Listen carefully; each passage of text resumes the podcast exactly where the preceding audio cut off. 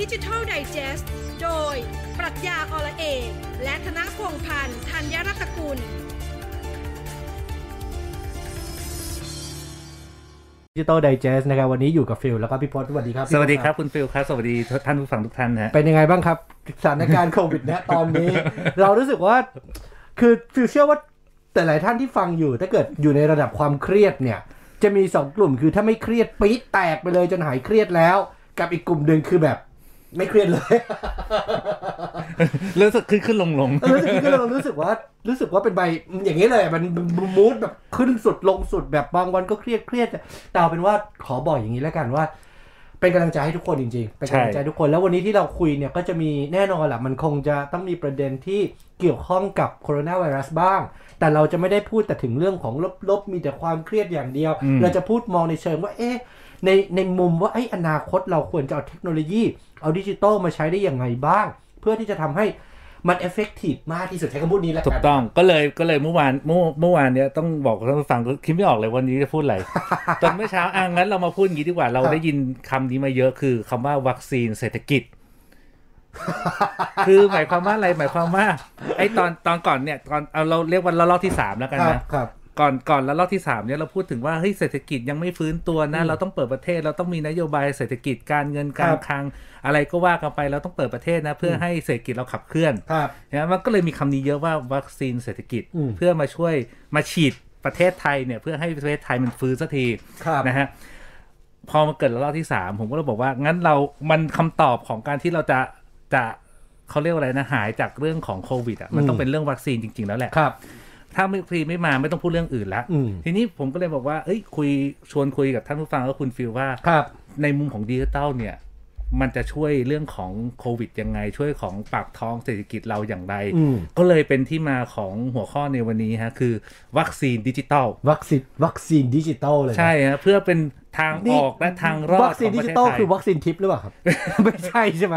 คืออย่างนี้ไม่ว่าจะให้มีวัคซีนก็แล้วแต่เนี่ยครับสุดท้ายก็ต้องมีดิจิตอลเข้าไปช่วยอ๋อถึงแม้ว่าเราฉีดวัคซีนเสร็จแล้วเนี่ยครับการที่จะให้ประเทศเนี่ยเริ่มเริ่มรีคา v รีคือฟื้นตัวออกมาเนี่ย ให้เศรษฐกิจเดินหน้าเนี่ยเราก็ต้องใช้ดิจิตอลมาช่วย ผมก็เลยใช้หัวข้อเนี้ยคือวัคซีนดิจิตอลอืมมันมีอยู่ 3 เรื่องว่าทำไงให้เรารอดครับแล้วก็มีอนาคตที่ดีสำหรับประเทศไทยในอนาคตต่อไปอืมมีอยู่ 3 เรื่องเรื่องแรกคือ เราต้องทำเรื่องของดิจิตอลพาสปอร์ตครับอันนี้ต้องคุย มีหลายมีหลายประเด็นว่าทำไมเราต้องมีหรือไอ้ที่เรามีไอ้ใบเหลืองเนี้ยอืมใบเหลืองที่ทางทางกระทรวงสาธารณสุขออกมาเนี่ยครับเขาเรียกดิเอ่อเรื่องของ Passport พาสปอร์ตไหมอืม เดี๋ยวมาคุยกัน เรื่องที่สองเนี่ยก็คือเรื่องของ digital economy อืมโหมีคนพูดเยอะมากเลย แล้วก็บอกว่าวันเนี้ยไอ้เรื่องของ economy เนี่ยเศรษฐกิจเราเนี่ยวันเนี้ยไม่ต้องมาพูดนะว่าเราแข่งกับเวียดนามครับ เพราะเราแพ้ไปแล้วคือถ้าเกิดนับถึงอัตราการเร่งอัตราการเติบโตการพลิกกลับตัวโอ้โหท่ามกลางเราเราตามเขาไม่ทันนี่ต้องยอมรับ แล้วเราเป็นที่ที่โหล่ในอาเซียนจริงเหรอ เดี๋ยวเอา stat มาคุยกันเลยครับ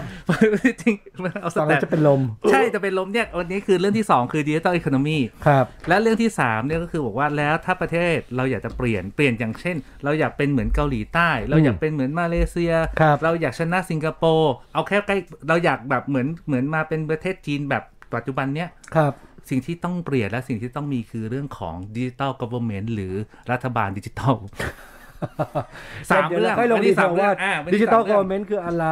อ่าดิจิตอลวัคซีนคืออะไร วัคซีนเศรษฐกิจคืออะไร แต่เออต้องพูดก่อนว่าเวลาเราพูดเรื่องเนี้ยมันต้องมีเขาเรียกว่าหลักการและเหตุผลครับให้บอกว่าเฮ้ยจะจะวัคซีนดิจิตอลจะเป็นยังไง ผมค่อยๆไล่ไล่สถิติได้ครับอัปเดตล่าสุดคือ โชคดีว่าพอเกิดแล้วรอบที่สามเนี่ยอืมทุกสำนักเลยนะคือไม่ว่าจะเป็นเอ่อพวกสื่อเศรษฐกิจทั้งครัหบลายแหล่ธนาคารครับหอการค้าไทยหรือที่ทุกที่ฮะ เอาสแตทมาโชว์เลยสถิติมาโชว์เลยบอกว่าหนึ่งอย่างแรกเลยนะบอกว่า รู้รู้ไหมครับว่าปีที่แล้วเนี่ย GDP คืออัตราเรื่องของการการเติบโตทางเศรษฐกากิรจเติบโตเศรษฐกิจเนี่ย อันดับหนึ่งของปีของของเมื่อปีที่แล้วเนี่ยคือใคร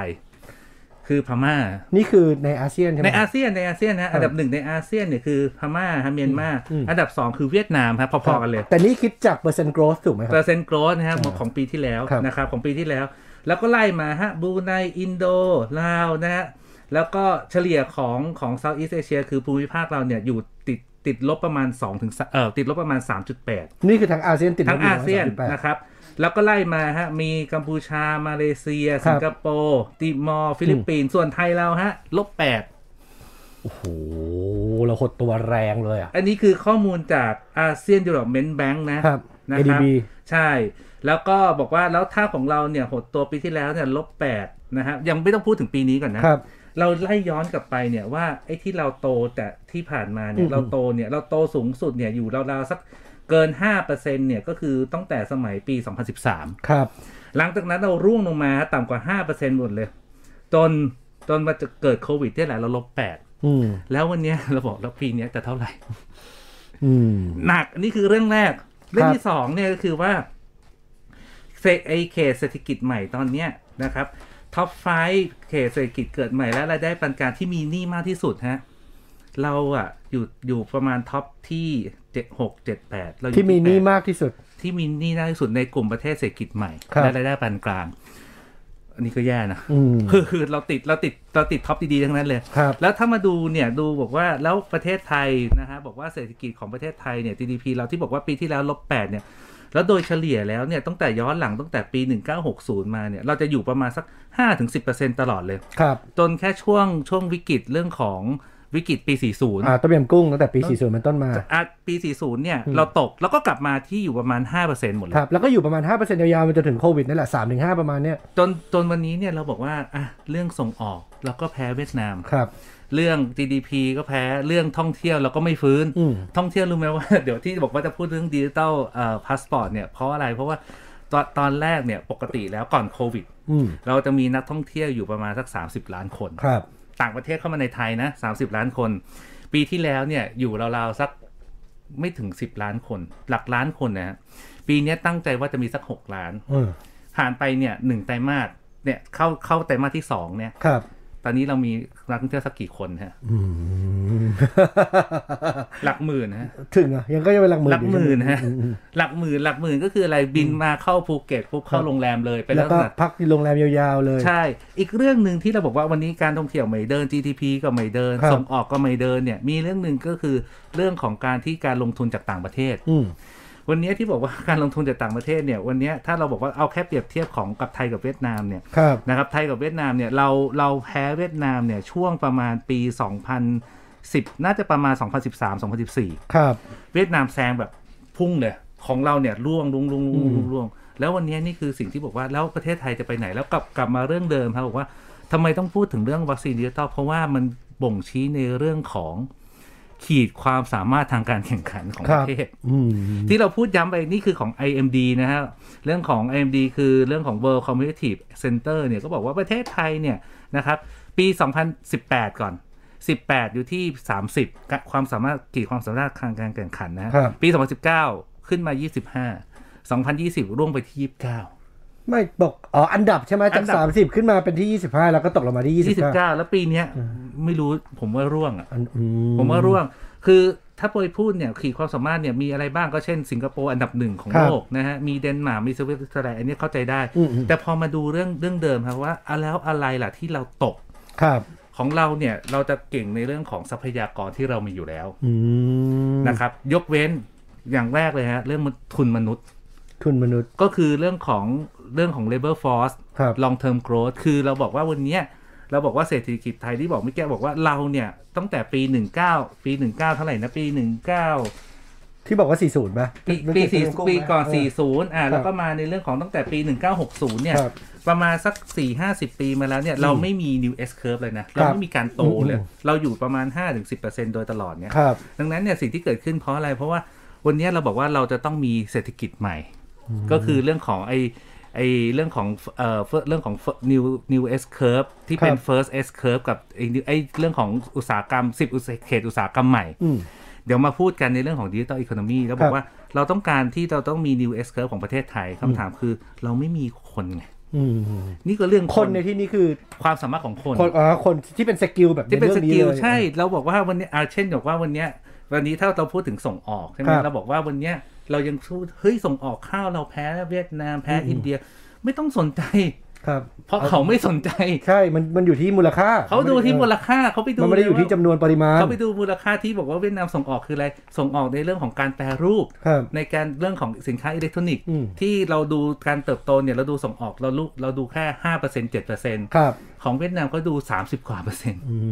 มเขาไม่มองเรื่องนี้ดังนั้นเนี่ยเราแข่งกับอะไรก็ไม่รู้นะครัฮะ บสองคือเรื่องของการที่บอกว่า labor productivity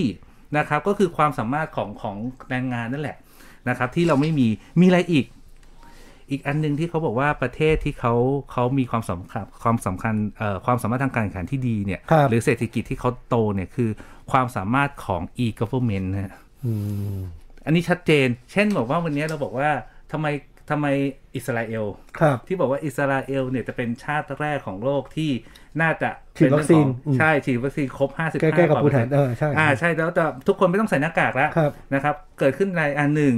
ผู้นำโทรไปดีลกับไฟเซอร์ อันนี้ครับอันนี้ public นะฮะครับเขาอยู่ในสื่อเลย โทรไปดีลกับไฟเซอร์ตั้งแต่แรกว่าขอวัคซีนมาอืมนะครับ ฉีดฉีดเสร็จใช้อะไรใช้เรื่องของ Big Data ใช้ในเรื่องของระบบดิจิตอลเนี่ยบริหารจัดการครับที่จะทำในเรื่องของให้ประชาชนเนี่ยเข้าถึงวัคซีนวัคซีน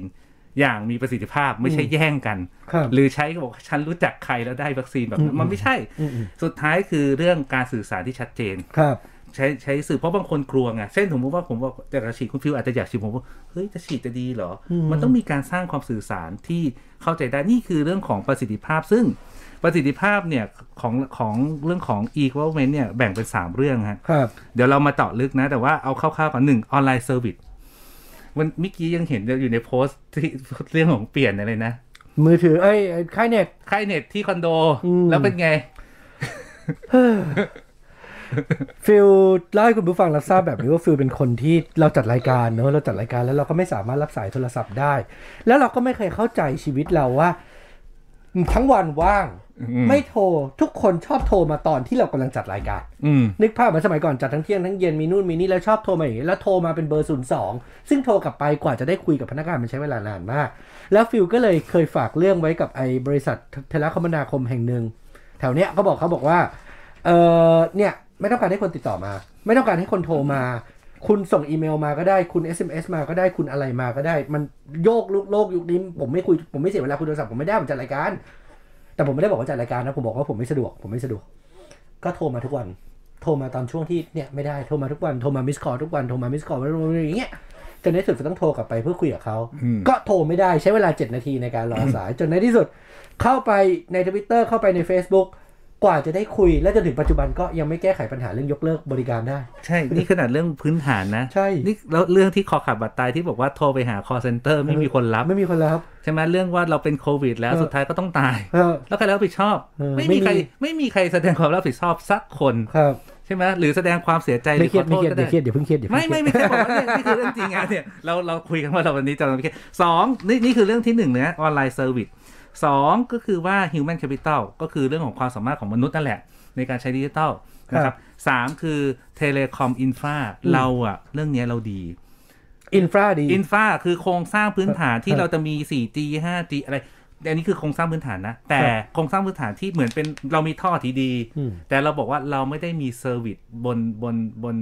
บนปลายท่อที่ดีอะอืมดังนั้นเนี่ยกลับมาเรื่องเดิมถ้าเขาวัดแบบนี้เนี่ย อันดับหนึ่งอันดับต้นๆคือใครเดนมาร์กครับเกาหลีใต้เอสโตเนีย อันเนี้ยเอสโตเนียคือต้นแบบรัฐบาลดิจิตอลเลยนะอืมอืมอืมฟินแลนด์ออสเตรเลียออสเตรเลียเนี่ยดี เดี๋ยวจะมาครับคุยว่าออสเตรเลียเนี่ยเขามีหน่วยงานหนึ่งบอกว่าโหเขาเปลี่ยนยากมากเลย รัฐบาลเขาเลยตั้งหน่วยงานที่ชื่อว่าอะไรรู้ไหมครับครับ Digital Transformation Agency อ๋อำหน้าที่เรื่องการทำหน้าที่เรื่องนี้เลยครับ คือที่บอกว่าวันเนี้ยเราเราบอกว่าทำไมวันเนี้ยเรายังเปลี่ยนไม่ได้อืมเพราะว่าเรื่องของระบบไซโลบ้านเราเป็นยังครัเป็นบแบบเนี้ยระบบเรื่องของข้าราชการอุปถัมภ์แล้วกันอืมเป็นแบบเนี้ยมันเปลี่ยนไม่ได้เพราะเปลี่ยนไม่ได้เขาเลยบอกว่า สิ่งที่ต้องทำคือเรื่องของกิโยตินกฎหมายเออก็คือ regulatory guillotine คือต้องตัดทิ้งอะถูกต้อตังดพวกกฎหมายเก่าๆกฎหมายที่มันไม่อัปเดต แล้วก็ไม่มีใครไปยุ่งกับมัน แต่ว่ามันสร้างแบบเป็นเหมือนกรวดเป็นเหมือนก้อนหินระหว่างทางถูกที่ทำให้ไม่สามารถใช้สะดวกได้ แล้วมันใช่ก็เป็นปัญหากับบ้านเรามานานมากจริงๆ ซึ่งนะช่วงท้ายเดี๋ยวเราจะพูดเรื่อง digital government แบบลงลึกเลยนะ แล้วก็ภาพถ้าแถวอาเซียนเราเนี่ยก็คือสิงคโปร์อันดับที่ 11 ของโลกครับนะฮะมีญี่ปุ่นอันดับที่ครับ14 ของเราฮะของเราอันดับ 57 ของโลกฮะ นี่คือดิจิตอลก v ว r n เมนต์ดิจิทัลก v ว r n เมนต์นะครับ ของเรา 57 ของโลกครับเป็นรองประเทศอื่น ๆ ในเอเชียทั้งเกาหลีใต้สิงคโปร์ ญี่ปุ่นจีนมาเล เนี่ยแหละนะครับมันก็บ่งชี้ว่าทำไมว่าเรื่องของ Innovation Index เราก็อยู่อันดับท้าย ๆ เป็นระดับ 10 ในเอเชียระดับที่ 44 ของโลกครับเรื่องของ R&D ไม่ต้องพูดถึงเลยฮะตกต่ำมาก ๆ นะครับ R&D แล้วก็ตก แล้วก็เรื่องของอันดับว่าประเทศที่เดี๋ยวเนี้ยเป็นผู้นำประเทศยุคใหม่แล้วกันครับผู้นำประเทศยุคใหม่คืออะไรพวกเกาหลีใต้อืมใช่ไหมพวกจีนสิงคโปร์เยอรมัน UK ไชน่านะ US ญี่ปุ่นครับฝรั่งเศสแคนาดาสวีเดนพวกเนี้ย คือประเทศที่เป็นอันดับต้นๆ ในเรื่องของการทำดิจิทัลไลเซชันอืมในการที่เปลี่ยนเศรษฐกิจเดิมเป็นเศรษฐกิจใหม่ครับวันเนี้ยแต่ก่อนน่ะแต่ก่อนแล้วตอนเด็กๆ ผมจะดูว่าเฮ้ยถ้าถ้าคิดถึงเกาหลีใต้ที่เริ่มเปลี่ยนประเทศคืออะไรก็คือเรื่องของการมีซีรีส์ใช่ไหมการที่มีเรื่องของ creative economy ครับเดี๋ยวนี้เขามีอยู่ไหมยังมีอยู่แต่ตอนเนี้ยเขาไม่ใช่เรื่องของ creative economy อย่างเดียวแต่เป็นเรื่องของดิจิตอลเยอะแยะมากมายเลยอย่างเช่นเราใช้ไลน์ก็เป็ครันบต้นแบบนี้นะครับ นี่คือดิจิทัล เหตุผลเยอะแยะมากมายเลยนะครับ แล้วก็เรื่องของการที่บอกจะจะใช้ดิจิตอลเพราะว่าวันนี้ยุคนี้คือเศรษฐกิจใหม่เนี่ยจะต้องเป็นเรื่องของการใช้พวก AI Big Data พวกเนี้ยนี่คืออารัมภบทครับว่าทำไมเราต้องมีวัคซีนดิจิตอลอืมทีเนี้ยกี่โมงแล้วยังมีเวลาสั้นๆก่อนครับที่ขึ้นมาเรื่องแรกเลยว่าวัคซีนดิจิตอลมีอยู่ 3 เรื่อง digital health นะครับ เรื่องของ digital economy กับดิจิตอลก v ว r n เมนต์ครัผบมพยายามเนี่ยภายใน5โมงครึ่งเนี่ยจะจบ 3 เรื่อง นะครับหนึ่งก็คือว่าทำไมต้องพูดถึง digital health อืมอย่างนี้ฮะอันนี้คือข้อมูลล่าสุดของวีซ่านะครับผมได้รับ report มาเนี่ยก็เลยเอามาแชร์ให้ท่านผู้ฟังครับบอกว่า วันเนี้ย Top 5 Travel Technology คือเทคโนโลยีที่จะมีวันเนี้ยเราพูดถึงการท่องเที่ยวมันจะไม่เหมือนเดิมแล้วครับ สิ่งที่สำคัญคือคุณต้องเอาเทคโนโลยีมาช่วย เพื่อให้การท่องเที่ยวมันเริ่มเดินไปได้ อืมอันดับหนึ่งที่บอกว่าสำคัญที่สุดในเรื่องของการท่องเที่ยว คือเรื่องของการที่จะต้องมี Electronic Verify Vaccine Card หมายความว่าอะไรถ้าคุณอยากจะไปอยากไปญี่ปุ่นไหมครับ อยากไปญี่ปุ่น สิ่งที่สำคัญคือคุณต้องฉีดวัคซีนก่อนเออหรือคุณไม่ต้องฉีดวัคซีนก็ได้นะ คุณจะบินไปที่ญี่ปุ่นแล้วฉีดวัคซีนก็ได้นะครับคำถามคือถ้าสมมุติคุณเอาใบเนี่ยใบอืมกระดาษของเราเนี่ยนะครับวัคซีนมีอยู่ 2 แบบท่านผู้ฟัง อย่างแรกคือวัคซีนเรื่องของเออวัคซีน certificate ครับ เรารับรองกันอยู่ในประเทศบ้านเราเองอืมเช่นคือเราอยู่สำหรับเนี่ยคนในบ้านเราให้อยู่ในประเทศรัฐบาลไทยเราให้เจ้าหน้าที่เราดูออกว่าคนนี้ฉีดแล้วแต่รับรองแค่เฉพาะในประเทศไทย ถูกต้องยกตัวอย่างเช่นสมมติเราเอาเอาเอาบัตรประชาชนน่ะไปใช้ที่ประเทศอื่นน่ะครับเขาจะเขาจะเขาจะอ่านไหมล่ะอืมเขาก็จะไม่เก็ตเขาก็และจะไม่เก็ตแล้วสองคือระบบเนี่ยเวลาเขาเขาเสียบ card เนี่ยเขาดึงข้อมูลไม่ได้เลยนะอืมดังนั้นเนี่ยนี่คือเหตุผลว่านี่คือเรื่องของเอ่อ certificate วัคซีนเฉยๆนะครับ แต่สิ่งที่เราพูดถึงก็คือเรื่องของว่าไอ้ตัวดิจิ t a ลพาสปอร์ตคือถ้าเราฉีดวัคซีนครับแล้วพิสูจน์ทราบว่าหนึ่งถ้าตามหลักการมาตรฐานโลกเนี่ยก็บอกว่าหนึ่งมาจากแลบไหนก็คืออืมวัคซีนจากโรงงานไหน หลอดที่เท่าไหร่ที่เราเคยพูดไปแล้วเมื่อ EP ก่อนหนั่นนี้ว่าดิจิตอลเฮลประกอบด้วยอะไรบ้างหนึ่งแลบอะไรสองโรงพยาบาลผู้ฉีดคือใครอืมฉีดให้กับนายอะไรเสร็จปุ๊บเนี่ยมี มีเอ่อหน่วยงานที่เกี่ยวข้องในประเทศก่อนนะ รับรองในประเทศไทยก็คือกรมควบคุมโรคครับต่างประเทศก็กรมควบคุมโรค C มีตมอืมตรวจสอบว่าเฮ้ยก่อนจะออกประเทศเนี่ยคุณเนี่ยทั้ง 4 ข้อมูลเนี้มันตรงกัน 5 คุณจะเดินทางใช่ไหม คุณต้องเอาข้อมูลเนี้ยไปส่งให้สายการบิน หรือสถานทูตก่อน เพื่อให้ทน 6 คุณต้องไปที่ตมต่างประเทศว่าตมต่างประเทศเนี่ยบริฟายว่าข้อมูลทุกอย่างมันตรงกันครับดังนั้นเนี่ยมันจะมีข้อมูลหนึ่งในประเทศ ในประเทศก็มีทั้งเอ่อโรงพยาบาลใช่ไหมฮะ มีทั้งเรื่องของหน่วยงานรัฐบาลครับตมสะแล้วก็เอกชนอื่น ๆ ที่เกี่ยวข้องก่อนที่จะไปต่างประเทศ ต่างประเทศก็ต้องมีหน่วยงานรับรอง ซึ่งของเออองค์การอนามัยโลกเนี่ย WHO WHO เนี่ยครับเขาก็จะมีมาตรฐานของเขาก็น่าจะใช้มาตรฐานเดียวกันทั้งหมดทั่วโลกไม่ใช่เหรอครับถ้าเกิดว่าทั่วใช้โลกเนี่ย WHO อย่างนี้ทั่วโลกก็มีหลายค่ายครับแต่ตอนนี้ค่ายหลักๆเนี่ยจะมีค่าย Common Pass ครับ Common Pass เนี่ยคือเกิดขึ้นจาก WHO ก็จะมีหลายสายการบินเนี่ยเข้าร่วมอืมอืมนะครับกับอีกอันหนึ่งคือ IATA ครับ IATA คือเรื่องของเออสมาคมเอ่อเรื่องขนเกี่ส่ยงวกับทางบิอานกาศเออก็จะมีหลายสายการบินเข้าร่วมคปรับระเด็นก็คือว่ารัฐบาลทุกประเทศบอกว่าเขาไม่เกี่ยงหรอกแต่ไปยุ่งเกี่ยวข้องกับว่าเช่นประเทศไทยจะไปไปกับต่างประเทศเนี่ยจะใช้ระบบของ IATA เอ่อตัว Common เอ่อเรื่องของเอ่อของ IATA หรือ Common Pass ของทาง WHO ก็ได้ครับ ประเด็นก็คือว่าระบบเนี้ยมีสักทีเถิด คือตอนนี้ทั่วโลกมันมีอย่าง ทั่วโลกก็มีแล้วอย่างแต่นี้ว่าแต่เหมือนกับว่าไทยเรายังไม่มีเรายังไม่รู้ว่าเราไป Common Pass หรือเราจะไปของอายาต้าอย่างนี้เหรถูอกครับต้องฮะเพราะอย่างนี้ฮะเวลาเราทำเนี่ยเราต้องเกิดการรวมตัวเช่นบอกอ้าวแล้วว่า ตอนนี้แนวโน้มมันคือยังไงพี่พอคือตอนนี้แนวโน้มของเราคือเราเราจะไปทางไหนหรืยกอว่าอย่างยังไม่ยังไม่มีอะไรชัดแน่ชัดเลยฮะมีแต่ข่าวว่าคนที่คนที่เอ่อจะได้ฉีดวัคซีนนะครับ กับกับแอปพลิเคชันหมอพร้อมเออเมื่อคุณฉีดวัคซีนกับหมอพร้อมแล้วเนี่ยคุณจะได้ใบ certificate มาคำถามคือแล้วแล้วเราใช้ได้ที่ไหนบ้างหรอไอ้ใบ certificate นี้ใช่ไหมเออสองก็คือเวลาจะทำมันต้องทำเป็นระหว่างประเทศด้วยร่วมกัน เช่น EU จะทำไปในประเทศใน EU ร่วมกันก่อนครับเพื่อให้มีระบบเนี่ยตรงกันและแต่ละประเทศยอมรับร่วมกันอืม EU เนี่ยเขาจะเรียกว่าตัวของของ Green Card ครับนะครับก็คือเขาจะใช้โครงการที่เรียกว่า Safe Travel ไอเนี่ยประเทศกรีซเขาทำก่อน เสร็จปุ๊บเนี่ยในประในต่างประเทศเนี่ยที่เราจะเห็นใกล้ใกล้บ้านใกล้กันเลยเดินเคียงเนี่ยคือมาเลเซียทำกับสิงคโปร์ครับว่าระบบสาธารณสุขของทั้งสองประเทศเนี่ยมีมาตรฐานแบบนี้นะแล้วถ้าจะมีการเดินทางระหว่างกัน จะมีการพิสูจน์ทราบว่าตกลงคุณฉีดวัคซีนแล้วเมื่อไหร่ยังไงแล้วมีผลตรวจรับวัคซีนคือพี่พจน์กำลังจะบอกแบบนี้ พี่พจน์กำลังจะบอกว่ามาเลสิงคโปร์เขามีทำด้วยกันแล้ว ดังนั้นใช่ถ้าในอนาคตเขา successful เขาสำเร็จเรียบร้อย พลเมืองสองประเทศนี้ใช้มาตรฐานใกล้กันเหมือนกัน เขาก็สามารถใช้ไอ้มาตรฐานนี้ในการเดินทางแล้วก็ตรวจได้ระหว่างสองประเทศ ถูกต้อง แต่ดังนั้นถ้าตอนนี้ถ้าเป็นไปตามที่พี่พจน์บอกคือบ้านเรามันยังไม่ชัดเจน ต่อให้ไปฉีดเรียบร้อย ออกมาใบนี้ ก็ไม่ใช่ว่าเราจะสามารถเดินทางไปต่างประเทศหรือทำอะไรกับมันได้ เพราะดูเหมือนว่าเรายังไม่มีการไปผูกรวมกับต่างประเทศเลย ถูกต้องนี่คือเป็นเหตุผลว่าทำไมเนี่ยทางหอการค้าไทยครับรวมตัว 40 ECO บอกว่าต้องมีวัคซีนนะต่อครับต่อมาคือเราต้องมีเรื่องของระบบไอทีเนี่ยพวกเนี้ยเข้ามาช่วยในเรื่องของการที่เศรษฐกิจจะได้เดินได้ ครับอะพักก่อนครู่เดียวเดี๋ยวคุณผู้ฟังครับ เดี๋ยวช่วงหน้าเรากลับมา เดี๋ยวค่อยมาอธิบายกันเพิ่มเติมต่อ เพราะฟิวเชื่อว่ายังมีอีกหลายประเด็นที่เมื่อกี้พี่พจน์พยายามจะอธิบายแล้ว ฟิวก็ลอสไปในอากาศเหมือนกันเดี๋ยวช่วงหน้ากลับมาในดิจิ t a ล d ด g e s t ครับ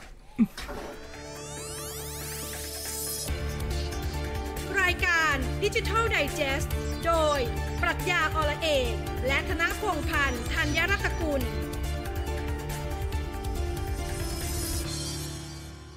อ่าช่วงที่ 2 แล้วครับ ของรายการดิจิ t a ล d ด g e s t เมื่อกี้ช่วงแรกครับคุณผู้ฟังครับ เดี๋ยวผม recap หรือย่อให้ฟังสั้นๆ ก่อนนิดนึง คือเรากำลังตอนนี้เรากำลังพูดถึงเรื่องของของสถานการณ์ของคำสิ่งที่เรียกว่าวัคซีนพาสปอร์ตวัคซีนพาสปอร์ตในที่นี้ไม่ใช่แค่กระดาษใบหนึ่งที่แค่ปั๊มเสร็จปุ๊บ แล้วก็บอกบอกว่า เอ้ย เราใช้ได้แล้ว เพราะตอนนี้เรากำลังพูดถึงว่ามันจะไม่ได้ใช้แค่ในประเทศเรา มันจะต้องใช้ในการเดินทางไปต่างประเทศ และต้องเป็นระบบเดียวกับที่ทั่วโลกเขายอมรับใช่แต่ว่าตอนนี้ดูเหมือนว่าสิ่งที่พี่พบเล่าให้ฟังก็คือว่าพี่พบเล่าให้ฟังก็คือว่าเราเนี่ยยังไม่ได้มีการมีซิสเต็มอย่างชัดเจนว่าเรากำลังจะไปร่วมมือกับใคร แล้วกำลังจะจับมือกับใคร แล้วกำลังใช้ระบบแบบไหน นี่คือนี่คือนี่คือสิ่งที่เรากำลังพูดอยู่ เพื่อให้ท่านผู้ฟังเห็นภาพแล้วเหมือนถ้าเราท่องเที่ยวปกติเราต้องครับใช้หนังสือเดินทางพาสปอร์ตใช่ไหมครับเป็นเรื่องเป็นราวละอืมเช่นหนังสือเล่มนี้ไปทุกประเทศเขาก็จะสแกน แล้วก็จะมีข้อมูลเนี่ยที่ลิงก์กันเนี่ยนี่คือความน่าเชื่อถือไงก็คือว่าไอ้พาสปอร์ตทั่วโลกเนี่ยมันมันมันมันใช้มาตรฐานเดียวกันใช่ที่ที่ทุกคนลิงก์กันได้หมดใช่แต่ก็ไอ้คืวัคอซีนพาสปอร์ตบ้านเรามันยังไม่ลิงก์ไงถูกต้องแล้วประเด็นก็คือว่าอ้าวแล้วเฮ้ยแล้วนี่เราก็กำลังทำอยู่อย่างนี้ท่านผู้ฟังต้องเอาความเป็นจริงนะครับลองไปถามคุณหมอเออไม่ว่าโรงพยาบาลไหนก็ตามแต่ ขนาดข้อมูลโรงพยาบาลเนี่ยด้วยกันเองเขายังไม่เชื่อกันเลยเอาจริงเหรอ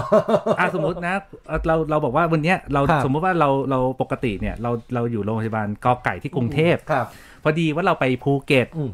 แล้วเราบอกว่าเฮ้ยเรามีฐานข้อมูลอยู่ที่ภูเก็ตครับภูเก็ตจะขอข้อมูลจากกรุงเทพหน่อย ยังทำไม่ได้ยังทำไม่ได้เลย ใช่ไหมสองก็คือบอกว่าเอ้ยสิ่งที่เราบอกว่าเนี่ยวันนี้เราบอกว่าเราตรวจแล้วผลแบบเป็นแบบนี้เนี่ยแล้วอีกโรงพยาบาลหนึ่งบอกว่า ฉันไม่เชื่อฉันขอตรวจใหม่อืม นี่คือความเชื่อถือระหว่างกันในโรงพยาบาลเนี่ยยังไม่มีเลยครับนะฮะแล้วเราบอกว่าวันนี้เราบอกว่า แล้วเราจะเชื่อไหมว่าวันเนี้ยมีมิสเตอร์อืม A B C ครับกำลังเข้ามาในบ้านเราอืมเขาฉีดวัคซีนแล้วครับเราเชื่อไหมแล้วว่าเขาก็มีกระดาษแผ่นหนึ่งท่ามกลางตอนนี้มีข่าวมากมายนะคุณผู้ฟังก็แบบ มีคนที่รับปลอมวัคซีนรับนู่นรับนี่ และที่หนักมากคือไม่รู้พี่โพสเห็นอันนี้เปล่าที่เม็กซิโกมีการลักลอบ เอาวัคซีนเข้ามาฉีดถูกต้องแล้วคิด5 0,000ถึง80,000บาทต่อเข็ม ถูกต้อง แต่ประเด็นคือวัคซีนปลอม ถูกต้องเนี่ยอย่างเงี้ยจะเป็นยังไงเออเราก็เราคือเราไม่อยากให้เห็นกับการที่เขาเขาเรียกอะไรนะวัคซีนบอร์ตอนนี้เออเราเริ่มเห็นนะคืออะมันไรคือวัคซีนปลอมจริงคือวันเนี้ยคนมีโอกาสแล้วกันนะครับคนมีเงินอาจจะไม่มีโอกาสคนที่มีโอกาสแล้วมีเงินเนี่ยคืออะไรบินไปอเมริกาครับ แล้วก็ได้ฉีดได้ฉีดเลยเออ แบบเนี้ยคืออะแล้วทำนี่ไมวีซ่าผมหมดอายุปีปีที่แล้วเนี่ยอะทุกตอนนี้ใครมีวีซ่าอเมริกาเนี่ยเอออยากจะไปก็ไม่ใช่จะไปได้ทุกคนนะเขาไม่ได้เหรอคะใช่อ้าวเขาทุกคนก็อยากจะแห่ไปเออใช่ไหมฮะ ดังนั้นนี่คือคือบอกว่าเนี่ยวันนี้เราบอกว่าเรามาเริ่มต้นใหม่ว่าอืมเอาดิจิตอลมาช่วย เราบอกว่าเราไม่ได้บอกว่าจะมามาตำหนิติเตียนอย่างเดียวครับเราบอกเสนอแนะด้วยว่าทำไมต้องทำอืมนะ เวียดนามก็มีฮะเวียดนามเตรียมเปิดรับนักท่องเที่ยวที่ได้รับการฉีดวัคซีนแล้วครับนะครับอันนี้คือนโยบายของเวียดนาม สิงคโปร์ก็มีมาลดีฟก็มีนะฮะแต่สิ่งที่น่าสนใจก็คือว่ามันจะเป็นการรวมกลุ่มกันอย่างเมื่อกี้มา มามาเลสิงคโปร์ครับเราก็เห็นออสเตรเลียกับนิวซีแลนด์อืมเขาก็อยู่ติดกันเขาก็เป็นใช่ฮะเออแล้วเราก็จะเห็นว่าจีนกับฮ่องกงครับแล้วตอนนี้ข่าวล่าสุดคือที่ผม search ๆก่อนที่อืมจะมาคุยกันเนี่ยคือมาเลกับจีน อ๋อเขาก็จะร่วมกันแล้วด้วยเขาจะร่วมกันแล้วด้วยเขามีโครงการ Silk Road ครับที่บอกว่าวันนี้ไอไอไอไอ Microsoft ใช่ไหม Microsoft จะไปตั้งศูนย์ cloud center ของอาเซียน ไปตั้งที่ไหนเออมาเลอ้าวรัฐบาลมันเขาอาจจะทำเรื่องนี้อยู่หรือเปล่าเขาแค่ไม่มันไม่เป็นข่าวหรือเปล่าพี่หืม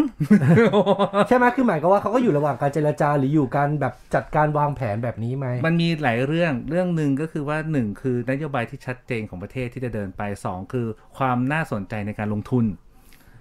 เช่นบอกว่าวันเนี้ยเช่นอย่างที่บอกคืออย่างประเทศจีนตอนเนี้ยบอกครับแต่แต่ก่อนที่ผมพูดคือว่ายุโรปเช่น Facebook Google Microsoft จะมาตั้งสำนักงานใหญ่ที่อาเซียนทำไมเขาไปตั้งที่สิงคโปร์เออใช่ไหมฮะครับมันมีเรื่องของไอเรื่องของความง่ายในการประกอบธุรกิจครับใช่ไหมเรื่องของไอเรื่องของสิทธิประโยชน์ทางภาษีอืมเรื่องของ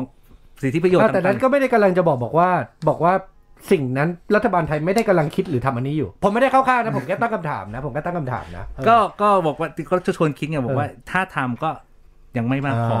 อยังไม่มากพอแล้วกันครับนะครับทีนี้เนี่ยมันมีอีกอันหนึงก็คือว่าอย่างอิสราเอลอย่างเงี้ยอิสราเอลก็จะเจรเจรจากับประเทศเพื่อนบ้านบอกว่าเช่นกรีซเนี่ยครับเปิดพรมแดนสักทีเถอะอืมอืมกับร่วมกันคือมันต้องเป็นเหมือนเราเคยได้ยินคำว่า travel bubble ครับใช่ใช่มันจะกลับมาแบบนี้เออ กลับมาในรูปแบบว่าเป็นวัคซีนพาสปอร์ตครับหรือ digital passport เนี่ย เช่นสิงคโปร์ทำกับมาเลมาเลทำกับสิงคโปร์นะครับ อินเดียกำลังทำแต่อินเดียเนี่ยน่าจะอีกสักพักเลยครับเพราะว่าเพราะตอนนี้เขากำลังวิกฤตมาก แต่เขาตอนนี้มีเขาหนักมากระบบระบบเรื่องของไอทีเรียบร้อยแล้ววัคซีนพาสปอร์ตญี่ปุ่น จีนทำกับฮ่องกงครับบรัสเซลก็ทำกับ EU EU เนี่ยจะทำกันเองทั้งหมดนะฮะแล้วก็เรื่องของเอ่อสวีเดนครับสวีเดน แล้วก็ไซปรัสทำกับอิสราเอลอืมสเปนทำกับ UK ครับ นะครับก็คือสหราชอาณาจักรเอ่อโรมาเนียทำกับอิสราเอลนะครับสหราชอาณาจักรทำด้วยกันเองครับนะครับนี่คือบอกว่าผลของบอกว่าทำไมเราต้องมีอืมกลับมาเรื่องเดิมคือ สมมุติก็ท่านผู้ฟังก็อาจจะบอกว่า เอ๊ะไม่เห็นต้องมีเลย เพราะเดี๋ยวต่อไปคนทั่วโลกอะเขาก็ฉีดกันครบแล้เอวอใช่ ใช่ ผมบอกว่าเราย้อนกลับไปปีที่แล้วนะครับคำพูดเนี้คล้าย ๆ กันเลยบอกว่า เราไม่ต้องมีวัคซีนหรอกเพราะเรามีระบบสาธารณสุขที่ดีเออเราเคยพูดคำคุณคุณนะเออเออเออแล้วเราไม่ได้พูดนะท่านผู้นำเป็นคนพูดเออใช่ใช่เพราะว่าเราดูแลดีเราเลยไม่ต้องรีบคล้ายๆกับตอนนั้นมีบอกได้วยบอกว่าวัคซีนเนี่ยไม่สำคัญเท่าใส่หน้ากากอนามัยอะไรอย่างนี้ถูด้วยกต้องเออใช่ไหมแล้วไปบอกว่าอะไรวะเออบอกว่าเป็นเรื่องของเชื้อโรคเป็นเชื้อเชื้อโรคเออกระจอกเออเออเออใช่ไหมครับนี่คือบอกว่าเราเราจะย้อนกลับไปหนึ่งปีนะว่าหนึ่งปีตอนเนี้ย เราบอกว่าเราไม่ได้ย้อนกลับไปหนึ่งปีนะครับเราถอยหลังเข้าคลองยิ่งกว่าหนึ่งเออปีนะเออเออเออในสถานการณ์แบบนี้เราบอกว่าถ้าทุกท่านบอกว่า เฮ้ย เราไม่ต้องจำเป็นต้องมีเรื่องของ digital passport ก็ได้นี่ครับได้ถ้าบอกว่าคุณรอได้อีกสองปีอืมหลังจากที่ฉีดวัคซีนหลัครงบแล้ว หลังจากที่ทั่วโลกฉีดวัคซีนหมดแล้ว อย่างน้อยอีก 2 ปีเพราะอะไร เพราะว่าอย่างของเราเนี่ยปีเนี้ยเราคาดหวังว่าเราจะมีวัคซีนครบครับให้กับเอ่อประชาชน 100 ล้านโดสอืมนั่นคือประมาณสัก 50 ล้านคน แต่ตอนนี้ฟิวกำลังสงสัยอย่างนี้ขออนุญาตนะพี่พศคือฟิวกำลังคิดอยู่ว่าสำหรับ คนไทยณปัจจุบันที่เรารับชาวต่างชาติที่ฉีดวัคซีนแล้วเข้ามา ครับ แล้วเราตรวจสอบเขายังไงอะว่าว่าว่าเขาเราใช้มาตรฐานอะไรในการตรวจสอบนี่ฟิวยังเท่าไม่เก็ตเลยเท่าที่ทราบนะอ่าก็คือว่าหนึ่งเนี่ยเขาก็บอกว่าเอาเอากรณีก่อนส่วนใหญ่ที่เข้ามานะตอนนี้คือยังไม่ได้ฉีดวัคซีนอ๋อส่วนใหญ่เลยนะ ก็คือครับยังไม่ฉีดเขาเพิ่เข้ามาปุ๊บก็จะมีเรื่องอยู่ของเฉพาะในโรงแรมเลยการกักเลย 14 วันครับนะครับหรือเจ็ดวันเออ10วันเพื่อไปดูว่าเนี่ยเอ่อ มีไม่ได้เป็นโควิดจริงอืมแล้วก็เทสอีกรอบหนึ่ง นี่คืออยู่ ASQ เป็นแบบนี้เลยครับกรณีที่ 2 ก็คือว่าจะเป็นข้อตกลงแต่ละประเทศแล้วไงอ๋อตอนนี้ซึ่งเรายังไม่มีนโยบายชัดเจนเช่นบอกว่า วันเนี้ยบอกว่าจากอเมริกามาเข้ามาในประเทศไทยบอกว่าฉีดฉีดแล้วใช่ไหมก็ต้องกักตัวอยู่ดีครับใช่ไหมฮะหรือคุณบอกว่าอะกลับกลับบ้านได้เลย แต่คุณต้องรายงานนะว่าคุณอยู่ที่บ้านตลอดเวลากักตัว 14 วันอ๋อแบบนี้เป็นต้นนะครับ นี่คือภาพรวมแล้วกันนะเพราะถ้าเป็นเชิงลึกเนี่ยก็จะเป็นวิธีว่า แนวทางการทำ digital passport หรือครับเรื่องของวัคซีนพาสปอร์ตทำอย่างไร ให้เป็นสากล อันนี้ก็เป็นเรื่องลึกแล้วแต่ว่าบอกว่าให้เห็นความสำคัญว่า ถ้าเราจะเดินหน้าอย่างแรกวัคซีนดิจิตอลอันแรกที่เราต้องมีคือเรื่องของ digital health ครับ เรื่องที่สองอันนี้เรื่องหนัก อืม เรื่องหนักก็คือว่าเราบอกว่าเศรษฐกิจของเราเนี่ยพอดีได้ไปได้ไปฟังนะครับพอดีฟังก็ฟังฟังจาก YouTube นั่นแหละฮะ ครับ พอดีทาง อันนี้อันนี้ขออนุญาตเอ่อ reference นะครับเพราะว่าข้อมูลเนี้ยมาจากทางของทางประชาชาติธุรกิจเนี่ยเขาครับไป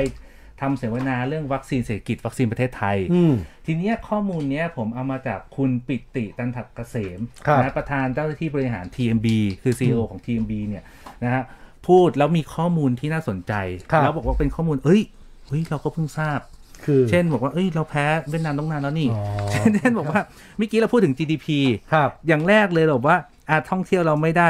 GDP เราไม่ได้ เรื่องของการลงทุนโดยตรงจากต่างประเทศหรือหรือ FDI เราก็ไม่ได้ครับเรื่องส่งออกบ้างอืมอืมอืมส่งออกเนี่ยเราบอกเราเพิ่งส่งออกเยอะมากเลยนะ แต่สัดส่วน5อันดับที่ส่งออกของเราเนี่ยมีการเติบโตเนี่ยประมาณแค่หลักๆ4% 6% 9%ครับเช่นอะไรบ้าง เช่นเอ่อยานยนต์นะครับ เช่นในเรื่องของยางพลาสติกอืมนะครับเอ่ออิเล็กทรอนิกส์อิเล็กทรอนิกส์เราแค่ 4%เองนะครับ โต 4%เองelectronics part เนี่ยก็ 4%เองนะครับที่โต แล้วก็ food and beverage เนี่ยคือ 5 อย่างเนี้ยนะครับ top five เราอยู่ที่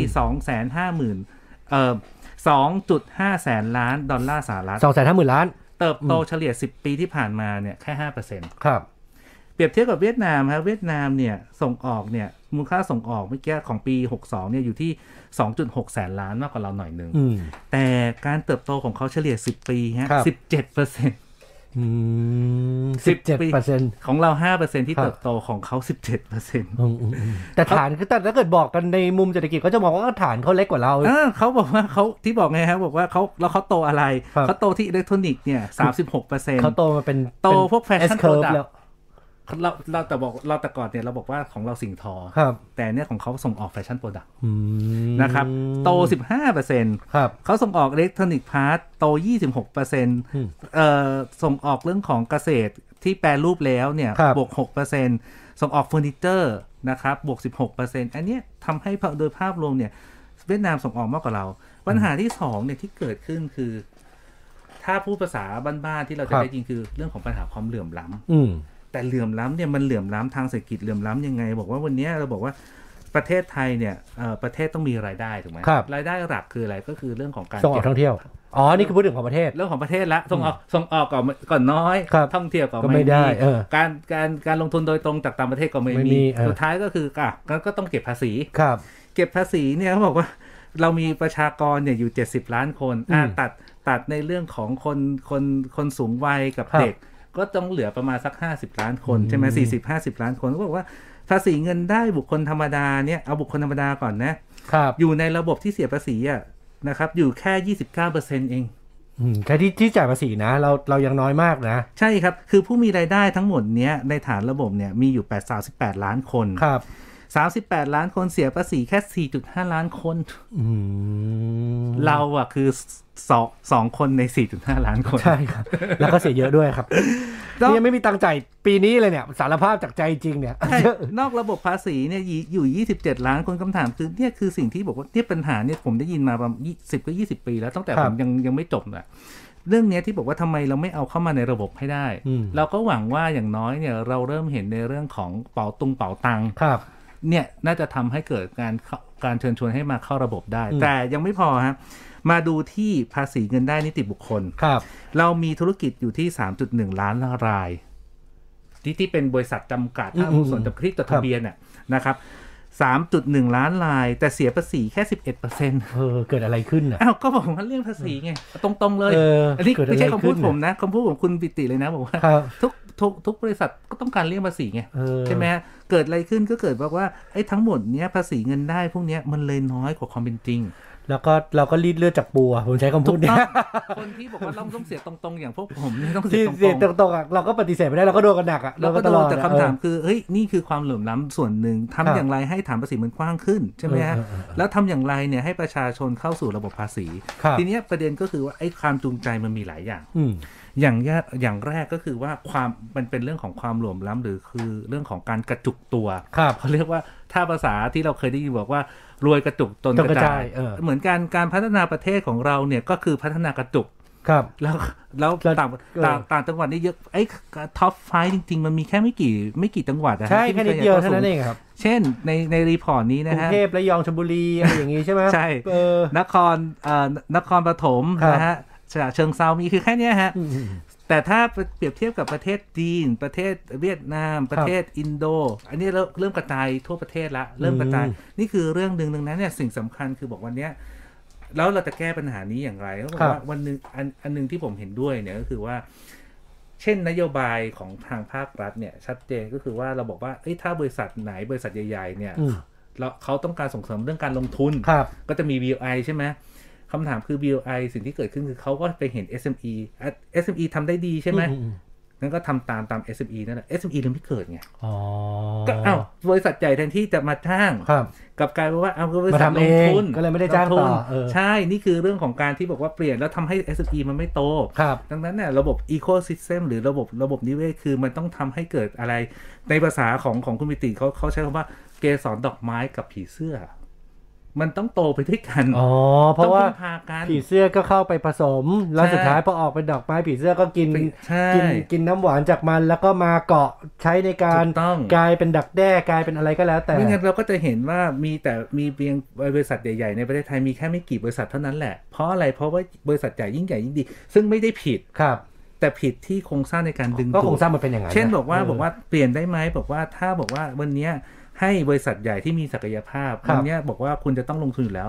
คุณลงคุณไปลงทุนหรือจ้าง SME สิอืมแล้วคุณจะได้ผลประโยชน์ทางภาษีเออก็เหมือนที่เราเห็นหลักหลักการในเรื่องของเป๋าตุงเป๋าตังอะครับจ่ายคนเรื่องของคนละครึ่ง อันเนี้ยเศรษฐกิจหมุนเลยอืมอืมเช่นเดียวกันแบบเนี้ยมันเดินได้ครับนี่คือตัวอย่างนะครับ ดังนั้นเนี่ยสิ่งที่เราต้องมีเนี่ยในเรื่องของดิจิ t a ลอีโคโนมีคือเรื่องของโครงสร้างและทรัพยากรด้านดิจิทัลครับ คืออะไรบ้างวันนี้เราพูดถึงว่า เนี่ยเราไปดูงบในเรื่องของโควิดอืมงบประมาณเนี่ยที่เป็นสองสามละสองสองสองถึงสามล้านล้านบาทเนี่ยครับเราไม่ได้มาคุยกันว่าเฮ้ยที่ผ่านมาใช้อะไรนะ ใช้แล้วมีประสิทธิภาพไหม แต่มันก็บอกว่างบส่วนใหญ่ที่ไปลงอะมันไปลงเรื่องถนนเนี่ยครับมันเป็นเรื่องของการก่อสร้างเรื่องสาธารณูปโภคแต่ส่วนน้อยมากเลยนะ ที่ไปลงกับเรื่องของโครงสร้างพื้นฐานเนี่ยด้านเศรษฐกิจดิจิทัล หรือดิจิทัล e ค o n o มีเปรียบเทียบเลยฮะโครงสร้างพื้นฐานงบเนี่ยนะฮะในแผนเศรษฐกิจนะฮะที่ 12 ก็คือล่าสุดเนี่ย2ล้านล้านบาทเนี่ย98.7%นะฮะคืองบโครงสร้างพื้นฐานพวกถนนครับพวกพลังงานพวกสาธารณูปโภคอืมมีแค่เรื่องดิจิตอลเนี่ยคือแค่ 1.3%นะคืองบเรื่องของการพัฒนาเรื่องเศรษฐกิจดิจิตอลเช่นอะไรบ้าง เรื่องไอ้ national ID ครับก็คือ NDID ก็คือที่ทุกคนมีตัวตนน่ะยืนยันตัวตนเป็นพร้อมเพย์อะไรพวกเนี้ยที่บอกว่าทุกคนเวลาไปที่เอ่อใช้บัตรประชาชนเดียวกันอย่างเงี้ครับเป็นต้นเรื่องของ digital document เรื่องของ digital payment อันเนี้ยเราเห็นเป็นรูปธรรมครับแล้วเราเห็นว่าอันนี้ก็ต้องอะไรที่ชมแล้วก็ชมนะก็คือว่าอืมอืมเรื่องของเอ่อนโยบายในเรื่องของเป๋าตุงเป๋าตังอย่างเงี้ยครับอันเนี้ยชัดเจนว่าถ้าเราไม่มีเรื่องพวกเนี้ยอืมโหเดินยากเลยนะเดินที่รยากนะเดินยากเออเพราะอะไรเราไม่รู้จะแจกตังค์ให้ใครครับใช่ไหมแต่คำถามคือวันเนี้ยการวิธีการแจกเงินเนี่ย อาจจะไม่ถูกประเด็นสัทีเดียวแล้วอืมเหมือนเอาใช่ยาหมองไปถูอะใช่ใช่แต่เขาเป็นมะเร็งอยู่นะเออใช่ใช่นี่นะพูดถูกพูดถูกนะครับ อันนี้คือเรื่องหนึ่งที่บอกว่าวันเนี้ยเอ่อวันเนี้ยเราจะต้องมาเร่งในเรื่องของการสร้างเศรษฐกิจดิจิทัลครับแล้วมันก็จะมาเรื่องของว่าเอ้ยแล้วไอ้เศรษฐกิจดิจิทัลเนี่ยสร้างไปไหนอืมมันก็จะมีในเรื่องของในเรื่องของเศรษฐกิจตัวนี้ฮะครับในเรื่องของ 10บวก2อุตสาหกรรมเป้าหมายของประเทศ บอกว่าวันเนี้ย ไอ้ย้อนหลังกลับไปเนี่ยประมาณตั้งแต่ปี 1960 เนี่ยประมาณสักกี่ปีแล้วสี่หกสิบปีแล้วนะครับที่ประเทศไทยเราไม่มีการเติบโตแบบ15เปอร์เซ็นสิบเจ็ดเปอร์เซ็นเหมือนเวียดนามเราบอกว่าวันเนี้ยเราอยากได้แบบนั้นไหมเราบอกเอามองใกล้กว่าเดิมอืมเราบอกว่าเราต้องการเติบโตปีละประมาณ5%ใช่ไหมครับก่อนโควิดเออเราเติบเติบเติบโตอยู่แค่สองถึงสามเปอร์เซ็นต์อืมใช่ไหมเราบอกว่าเราหายไปไหนอีกสองเปอร์เซ็นต์ครับเอาแค่อย่างนี้ก่อน แล้วบอกว่าแล้วถ้าบอกว่าอีกสิบอีกยี่สิบปีข้างหน้าครับอีกสามสิบปีข้างหน้าประเทศไทยจะมีสิบบวกสองอุตสาหกรรมเป้าหมายของประเทศใหม่เนี่ยก็คือเรื่องของ New S curve แรกก็คือการสร้างมูลค่าเพิ่มจากอุตสาหกรรมเดิมคืออะไร เช่น อุตสาหกรรมยานยนต์สมัยใหม่รถไฟฟ้า EV ตกแล้วตกลงยังไงนะ ประเทศไทย Autonomous เอาอะไรเออกันแน่จะยังไงเออใช่ไหมเราพูดเรื่องนี้มันเยอะละครับเอ้ยอุตสาหกรรมยานยนต์สมัยใหม่ตกลงเราไปทางไหนสองอุตสาหกรรมเราอิเล็กทรอนิกส์อัจฉริยะครับยังไงนะที่อัจฉริยะ เขาอิเล็กทรอนิกส์อัจฉริยะเหรอเขาหมายถึงอะไร AI robotic อย่างนี้เหรอ เรื่องของชิ้นส่วนเรื่องชิป เรื่องการประมวลผลอ๋อเรื่องแต่คำถามคือเนี่ยคนอยู่ในอุตสาหกรรมที่รับจ้างผลิตให้กับโรงงานโรงงานของต่างประเทศเนี่ยเขายังไม่รู้เลยว่า แล้วตกลงเราจะเก่งอะไรเหรอเออเหมือนคือพูดง่ายๆท่านผู้ฟังก็คือว่า ถ้าพูดถึงรถยนต์สมัยก่อนเราบอกครัว่าหนึ่งเราต้องเก่งปิกอัพอืมอันเนี้ยชัดเออปิกอัพหนึ่งตันใช่เราชัดเจนเราเราบอกว่าเราไอ้ยานยนต์ทั้งทั้งโลกเนี่ยเราไม่ได้เราไม่สามารถทำได้ครับ แต่เราต้องบอกว่าเราเก่งอะไร เก่งอืมปิกอัพสองเราบอกว่าเราเก่งอีโคคาร์อืมสุดท้ายอีโคคาร์ตอนเนี้ยก็จะเจ๊งกันแล้วครับเขาบอกว่าอยู่ๆก็มาสนับสนุน EV อืมโดยที่ไม่ได้บอกว่า EV ไม่ดีนะอืมเราต้องไป EV แต่ช่วงการเปลี่ยนเปลี่ยนผ่าผ่านนอืมตรงนี้ต้องบริหารจัดการสองคือเรื่องอัจฉริยะสามคือ อุตสาหกรรมท่องเที่ยวครับ และเรื่องของเชิงสุขภาพ อันนี้คือ list ของอะไรนะครับ list ของ 10 10บวก2 อุตสาหกรรมเป้าหมายของประเทศ ที่บอกว่าวันเนี้ยแต่ก่อนเราพึ่งพาท่องเที่ยว วันเนี้ยครับท่องเที่ยวอย่างเดิมไม่ได้นะ ต้องเป็นท่องเที่ยวที่เป็น travel tech ครับบวกกับเรื่องของสุขภาพอืมคำถามก็คืออย่างเช่นในเรื่องของของของกลุ่มปตทที่มีข่าวเยอะมากเนี่ยก็คือบอกว่า มีการบอกว่าปตทเนี่ยจะทำ Innobic Innobic คือเขาจะทำในเรื่องของการผลิตยา แบบนี้เป็นต้นปตทเนี่ยก็ลงข่าวเยอะมากเลยบอกว่าทำไมปตทจากพลังงานเนี่ยจากในเรื่องของเอ่อ non-oil ก็คือเรื่องของ retail ครับใช่ไหม OR ที่ที่ที่เข้าเพิ่งเข้าตลาดหลักทรัพย์ไปเนี่ยตอนนี้ทำไมถึงมาทำเรื่องของยาครับเพราะว่าเป็นหนึ่งใน New S Curve ใหม่ของประเทศอืมและทั้งประเทศเนี่ยยังไม่มีใครมาเป็นเจ้าภาพ เพราะอะไรเพราะบอกว่าไปดูเรื่องของ Thailand Pain Point ในเรื่องของอุตสาหกรรมในเรื่องของอุตสาหกรรมยาครับหรืออุตสาหกรรมสุขภาพเนี่ย เราจะเก่งในเรื่องของ Sale and Marketing กับ Distribution เออฮะก็คือการขายการตลาดการบริการการจัดจำหน่าย พวกเนี้ยเราเก่งครับแต่ถ้าไปดูค่าเราเข้าไปโรงพยาบาลนะอืมอืมเราจะเห็นเลยว่าเครื่องไม้เครื่องมือต่างประเทศหมดใช่ไหมฮะ เรื่องของเอ่อไม่ว่าเครื่องไม้เครื่องมือเรื่องของยาครับก็ต่างประเทศหมด แบบนี้เป็นต้นดังนั้นเนี่ยนี่คือสิ่งหนึ่งที่ทางปตทก็ต้องชื่นชมนะ เพราะว่าอุตสาหกรรมเนี้ยมันลงทุนเนี่ย อย่างน้อยเนี่ยต้องมี 30-50ปีเออใช่ใช่แล้วมันใช่ต้องต้องลงทุนเยอะไปเรื่อยๆครับต้องเป็นระดับปตท SCG เท่านั้นแหละที่จะมาช่วยให้ประเทศไทยเนี่ยมีมีเรื่องของ value chain ในเรื่องของต้นน้ำและกลางน้ำในอุตสาหกรรมยาสักที บริษัทนี้ชื่อว่า Innobix นะครับ อันนี้ครับผมผมเห็นข่าว เพราะอะไร เพราะว่ากลายเป็นว่าในเรื่องของการสร้าง New S Curve เนี่ย ผมยกตัวอย่างปตทเพื่อให้เห็นว่า เฮ้ย ถ้าประเทศเราเดินเนี่ย มันต้องเดินประมาณนี้แหละอืมก็คือ เขาเอ่อทางปตทเนี่ยฮะก็คือมีเรื่องของการที่ดูว่าอุตสาหกรรมไหนเอ่อในเรื่องของเอ่อธุรกิจไหนของเขาเนี่ยจะสร้าง New S Curve ใหม่ให้กับธุรกิจของเขาได้ครับเขาแบ่งเป็น 3 ส่วนนะ ส่วนแรกคือ The O ฮะ The O ก็คือเรื่องของเรื่องของธุรกิจไอเรื่องของไอน้ำมันอืมเรื่องก๊าซนะครับทำไงให้มีมูลค่าเพิ่มมากขึ้นครับนะครับ ส่วนที่ 2 คือ The Now ฮะ The Now ก็คือว่าทำให้เกิดมีเรื่องของการที่มี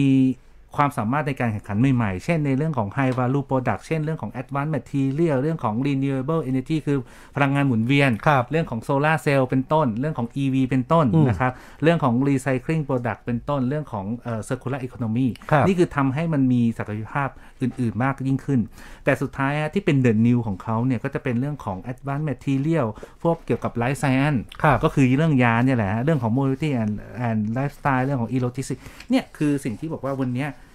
หลายภาคส่วนต้องช่วยกัน อย่างเป็นรูปธรรมอืมอืมอืมเอาต้องเน้นว่าอย่างเป็นรูปอธรย่ารงมรูปธรรมนะอย่างอเป็นย่างรูปที่ธรรมอย่างอย่างมีเป็นชิ้นเป็นอันอะใช่ แล้วอื่นๆเนี่ยมันก็จะมีอุตสาหกรรมเป้าหมายอื่นๆเนี่ยเช่นเรื่องของชีวภาพนะครับครับเชื้อเพลิงชีวภาพ S curve ใหม่ฮะอุตสาหกรรมที่ 6 คือหุ่นยนต์อุตสาหกรรม เรื่องของการแพทย์ครบวงจรเรื่องขนขนส่งการบินเพราะเรามีเรื่องของอุตภาวใช่ไหมฮะอืมอืม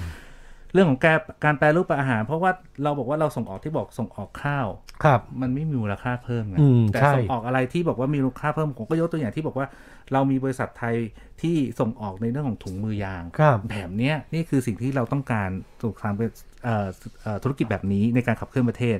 แล้วก็อุตสาหกรรมดิจิทัลนี่คือ 10 อุตสาหกรรมใหม่ที่เป็นเป้าหมายของประเทศว่าในอีก 20-30 ปีข้างหน้าเนี่ยครับเราจะต้องสร้างการเติบโตเศรษฐกิจด้วย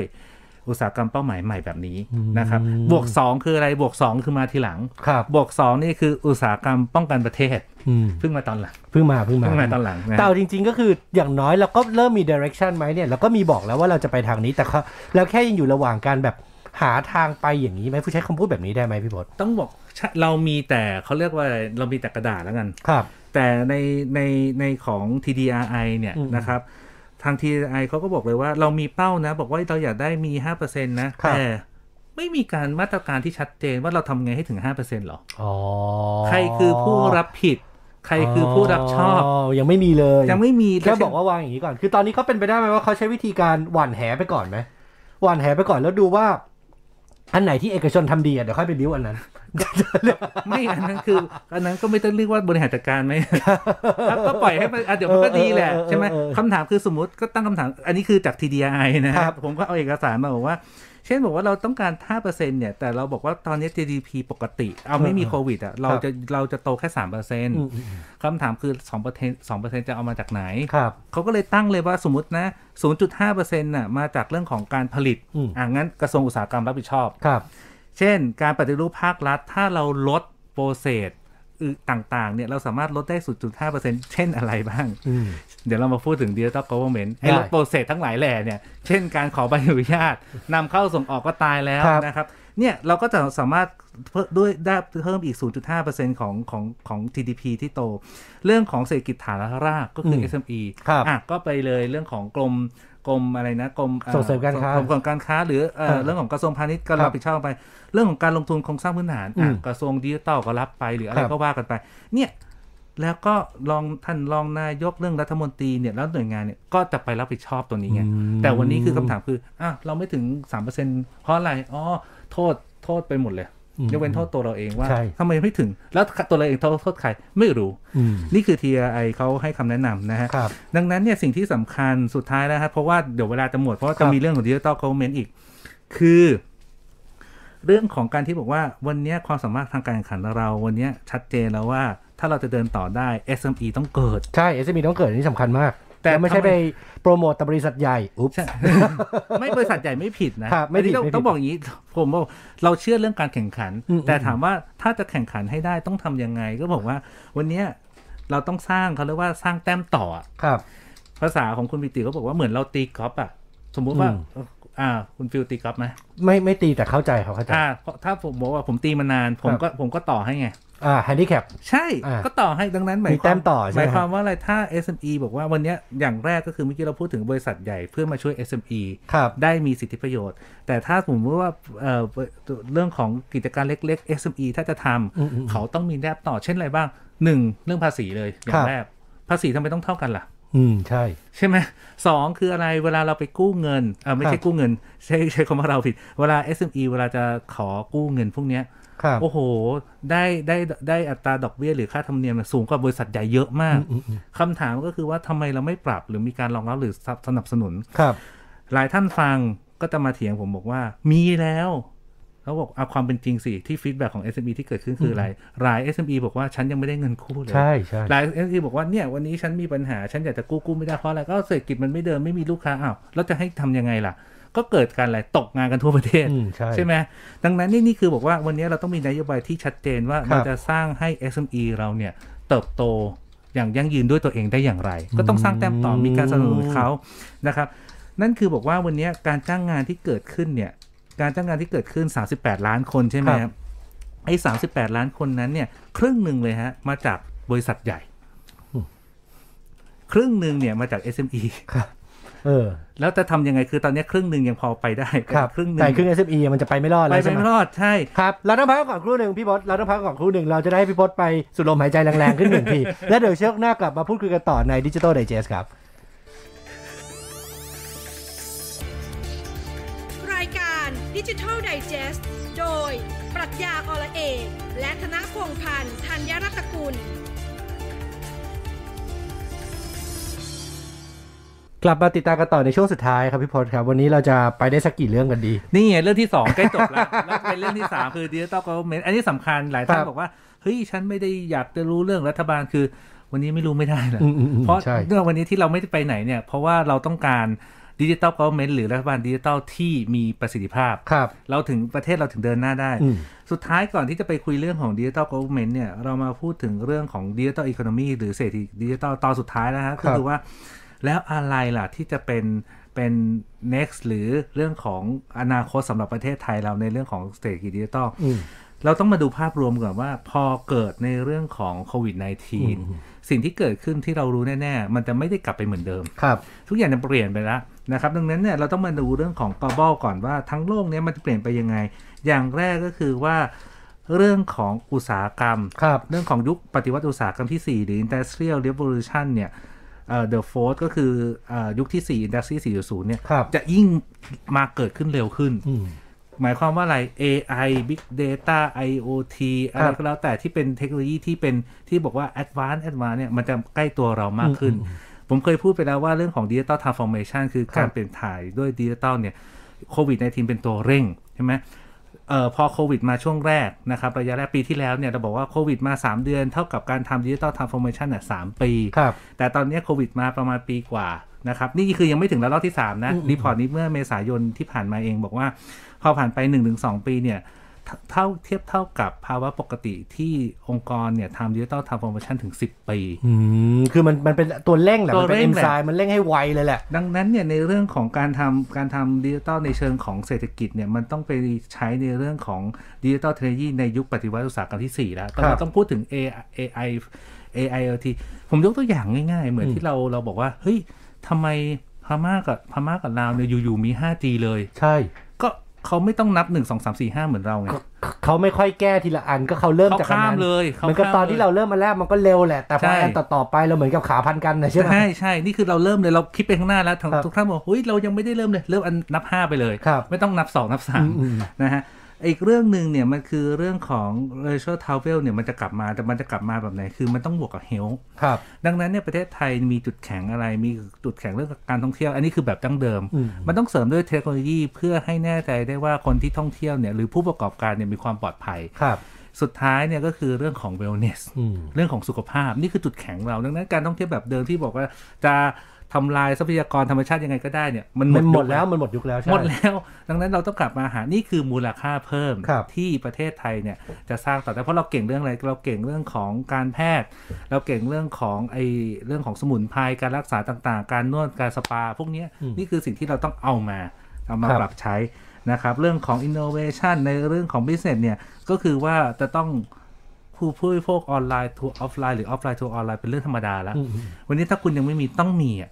แล้วคุณบอกว่าเอ้ยธุรกิจเราไม่เหมาะกับออนไลน์หรอก คุณคิดไปเองว่าไม่เหมาะอืมใช่ทุกธุรกิจทำได้มันทำได้หมดแล้วมันแหละต้องทำแล้วแหละนี่คือระลอกสามคุณจะหวังว่าระลอกสี่ระลอกห้าคุณจะทำเหรอ มันไม่ทันแล้ว หรือคุณจะรอว่างั้นรอสิ้นปี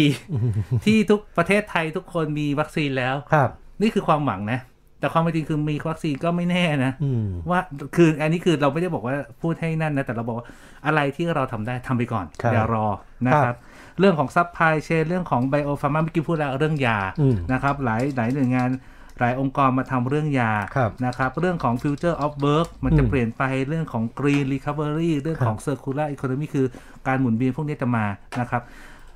ในสังในภาคสังคมเนี่ยเขา mention อยู่ 3 เรื่องหลักๆอืมที่ Impact กับเรื่องของของของการเปลี่ยนแปลงเรื่องของเศรษฐกิจดิจิทัลคือ 1 เรื่องของ Healthcare System อะครับต้องมา ดังนั้นเนี่ยการทำ digital passport นะครับการทำเรื่องของ vaccine passport เนี่ยจะเป็นจุดเริ่มต้นที่คิดว่าเราน่าจะมีระบบ Healthcare System ที่ดีนะครับที่ไม่ใช่บอกว่าเป็น paper แล้วบอกว่าวันเนี้ยเราเคยไปตรวจอะไรมา เราไม่ได้ข้อมูลอะไรเลยครับแบบนี้คือเรื่องของเรื่องของ Health ID Digital ID พวกเนี้ยมันจะต้องมานะครับ เรื่องของ government อันเนี้ยเนี่ยแหละที่จะต้อง ที่มันต้องมาครับสังคมจะต้องจะช่วยกันนะ เพื่อบอกว่าเฮ้ย government ต้องเป็น government ที่มีประสิทธิภาพสักทีอืมนะครับ สุดท้ายคือเรื่องของการที่ดูดูเรื่องของ stakeholder คือไม่ใช่แค่คนจะรอดนะ สังคมสิ่งแวดล้อมต้องไปด้วยกันด้วย นี่คือเทรนด์ที่มันจะเกิดขึ้นครับนะครับ อ่านี่คือ 2 เรื่องละ digital passport กับ digital economy เรื่องสุดท้ายนะครับเราเหลือเวลาไม่มาก แต่จะพูดให้ให้ทุกท่านฟังว่า เอ้ยทำไมสำคัญอย่างเช่น บอกว่าวันนี้เราเห็น ประเทศอย่างอิสราเอลครับ success ในเรื่องของการบริหารจัดการโควิดประเทศแรก ใช้อะไรบ้างเมื่อกี้เราเล่าในช่วงต้นในช่วงต้นรายการแล้วหนึ่งใช้เทคโนโลยี เช่นในเรื่องของ Big Data ระบบบริการสุขภาพ ที่ไม่ใช่แบบว่าเราโทร call center ไม่ติดแบบนี้เป็นต้นนะฮะครับเรื่องของศิลปะการสื่อสารแบบนี้เป็นต้นนะฮะเรื่องของการทำระบบ การดูแลสุขภาพก็คือ health maintenance organization เนี่ย จะมาดูว่า เฮ้ย ระบบประกันสุขภาพของประชาชนจะใช้งานอะไรได้บ้างอืมนี่คือเขาบูรณาการทุกทุกทุกส่วนที่เกี่ยวข้องนะครับว่าจะใช้อย่างไรไม่ใช่ว่าจะทำหย่อมที่หย่อมที่โดยที่มันสเปะสปะนะฮะเรื่องของข้อมูลประกันสุขภาพนะฮะ เรื่องของการจองนัดปรึกษาแพทย์ขอยารักษาโรคพูดคุยกับการรักษาโรคอันเนี้ยคือหน่วยงานรัฐอะเข้ามาทำให้เลยอืมเพราะมันต้องทำครับเนี่ยคำถามคือวันเนี้ยบอกว่าวันนี้เราเห็นอย่างหอการค้าไทยบอกว่าให้ลงทะเบียนครับเรื่องของใครเอ่อเอกชนถ้าอยากได้วัคซีนเนี่ยให้ลงทะเบียนรอไว้คำถามคือทำไมประชาชนต้องต้องลงทะเบียนต้องลงทำไมระบบมันไม่อัตโนมัติ ใช่สองคือทำไมทำไมเอกชนต้องควักตังค์เองเหรอเออไอไอเรื่องนี้ฟิลแปลกใจจริงๆนะ เรื่องนี้ฟิลรู้สึกแปลกใจคุณผู้ฟังอาจจะอาจอาจจะงงเหมือนฟิลนี่แหละว่า แล้วสรุปคิวฉีดวัคซีนมันคือยังไง เราเราเราต้องลงทะเบียนก่อนแล้ว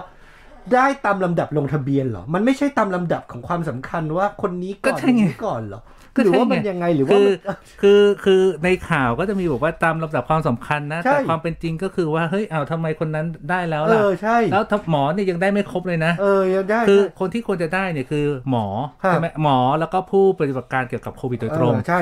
สล็อตแรกก่อนที่แต่ tier ที่สองที่ควรได้เนี่ยก็คือครอบครัวของคุณหมอเออใช่กับผู้ผู้ผู้บริการสาธารณสุขครับเขาอยู่ใกล้ชิดมากเลยเออเออใช่ไหม tier ที่สามคือใคร tier ที่เออหลายท่านจะบอกว่า ต้องเป็นคนที่เกี่ยวข้องกับการที่เศรษฐกิจจะเดินได้เออเช่นผู้ประกอบการท่องเที่ยวครับสายการบินอืมพวกนั้นถ้าพวกนั้นยังไม่ได้วัคซีนเนี่ยเศรษฐกิจไม่เดินเหลือจริง ๆ โรงงานอะฟิลฟิลแค่รู้สึกใช่นะเพราะว่าคนโรงงานเขาเขาไม่สามารถที่จะทำงาน work from home ได้อ่าแสดงว่าเราเนี่ยทยอยถ่ายเนี่ยเอาจริง ๆ ถ้าเกิดฟิลมองก็ถูกก็ถูกเออเออก็ถูกแล้วในขณะเดียวกันคือฟิลมองว่า concept ในในทางที่ควรจะเป็นคือ เปิดให้อย่างเงี้ยในลงทะเบียนถูกแต่มีวัคซีนเอกชนมาให้กับที่ต้องจ่ายตังค์อะให้กับใครที่พร้อมจ่ายอะ ก็พร้อมแล้วก็ไปจ่ายเอา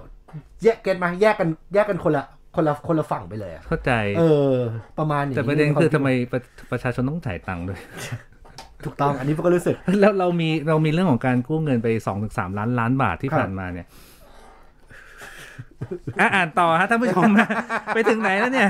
มีการวางแผนฉีดวัคซีนที่ดีฮะครับอิสราเอลมีความเชื่อมั่นเออมีการข้อมูลวัคซีนที่โปร่งใสและเข้าถึงได้ครับ อันนี้คือชัดเจนทำงานร่วมกับผู้นำศาสนาตอบคำถามที่สำคัญอย่างตรงไปตรงมาและอืมค่อยๆทำความเข้าใจครับ ดังนั้นเนี่ยโดยสรุปฮะรัฐบาลเนี่ยมีการใช้เทคโนโลยี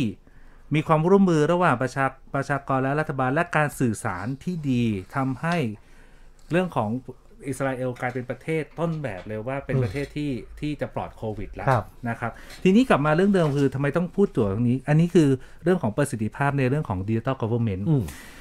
เอ่อของคุณปิติฮะของ CEO ทีม B เนี่ยเอ่อเขาบอกว่ายกตัวอย่างเอาแค่เรื่องเดียวก่อนนะเขาบอกครับทั้งประเทศเนี่ยมีหลายเรื่อง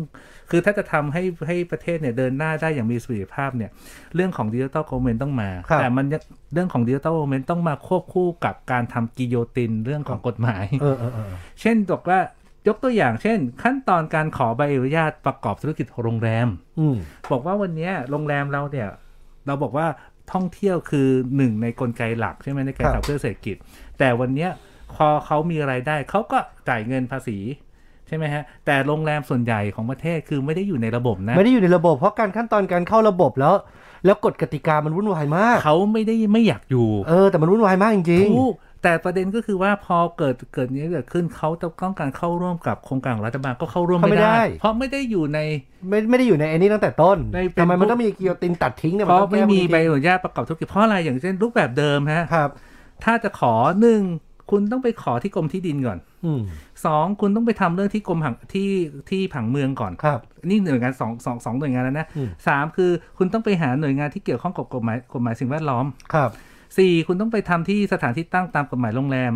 นะฮะ นี่นี่นี่คือสี่สี่ขั้นตอนเนี้ยคือหนึ่งสองสามสี่ห้าหกหกหน่วยงานแล้วนะครับเจ็ดถ้าคุณต้องกะคุณต้องทำเรื่องของการดัดแปลงสถานที่มันต้องทำอยู่แล้ว คุณอืมก็ต้องไปขอฝั่งฝั่งการพรบควบคุมอาคารสถานต้องไปที่เขตอีกเออไปเขตอีก เปลี่ยนอาคารจะใช้อะไรยังไงนะครับ สุดท้ายคือประกอบธุรกิจโรงแรมเนี่ยนี่คือสิ่งมหัศจรรย์ของโลก อันดับที่8คุณปิติพูดไม่ใช่ผมพูดครับนี่คือบอกเฮ้ยทำไมเราขอเยอะขนาดนั้นดังนั้นเนี่ยรูปแบบใหม่คืออะไรคือ เราต้องมีการทำเรื่องของ เรื่องของการแก้ไขกฎหมายหลายฉบับเนี่ยครับเพื่อเพื่อให้เกิดในเรื่องของเพื่อบัตเอ่อเพื่อบรรลุวัตถุประสงค์เดียวกันให้ได้อืมไม่ใช่บอกว่าวัตถุประสงค์เดียวคุณก็ไปที่เดียวสิเป็น one ครับ stop service เหมือนที่เราทำได้กับเรื่องของการจัดการเขตแบบนั้นน่ะอืมอืมอืม